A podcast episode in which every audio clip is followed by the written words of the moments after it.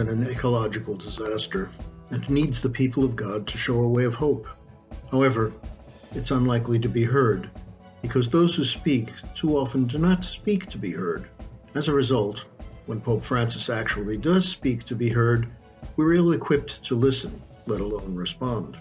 Laudato Si, his response to the ecological disaster, must have a greater influence on Christians if we're to be a sacrament of hope for the world.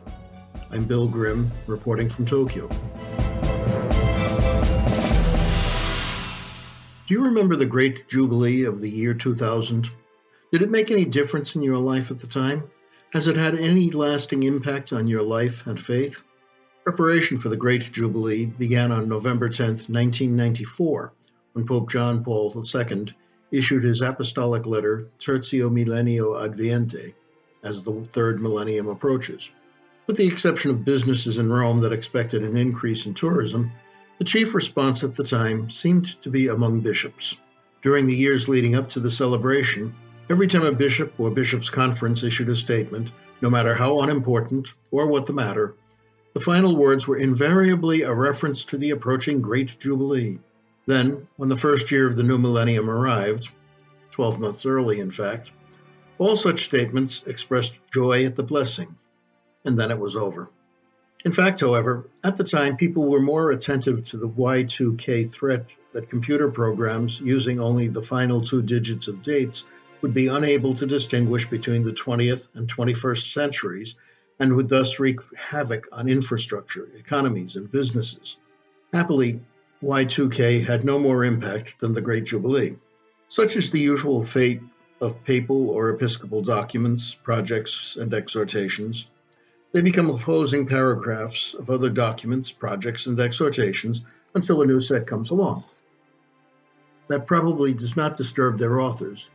There's little evidence that they expect their proclamations to be read, let alone become guides for action. Were it otherwise, they would write in words that people can understand.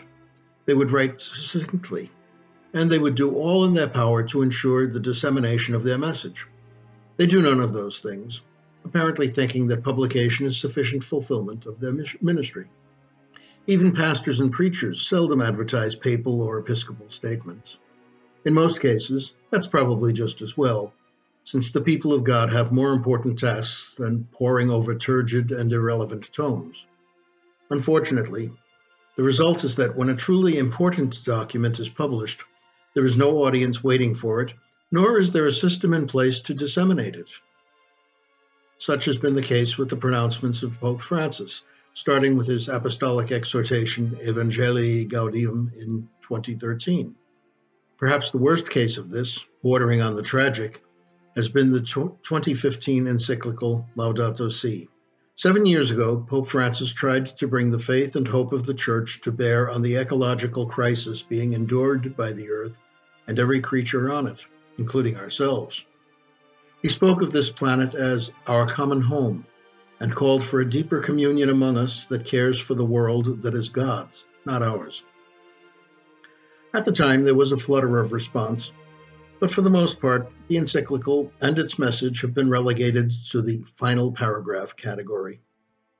Japan's bishops have tried to keep alive a commitment to the message, but the age old lack of vehicles for effective dissemination, even after translation, have made Laudato Si little more than a motto.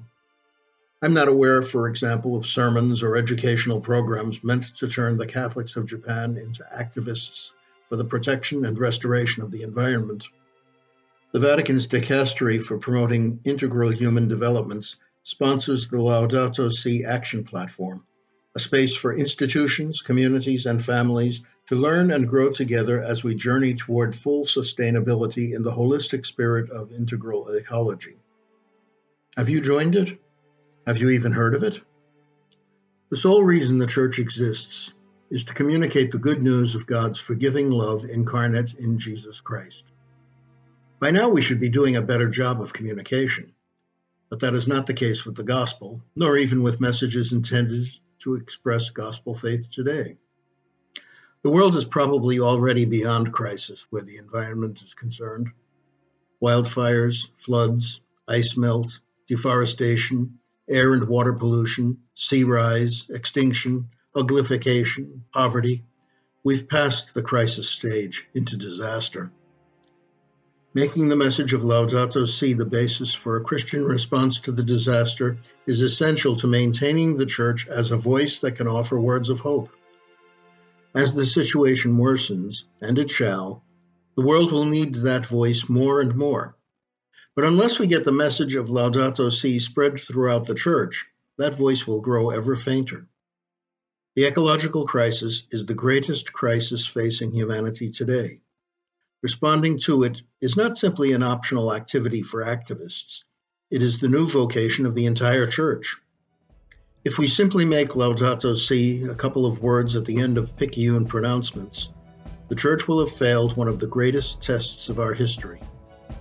In that case, we will deserve to be rejected by the world and even God.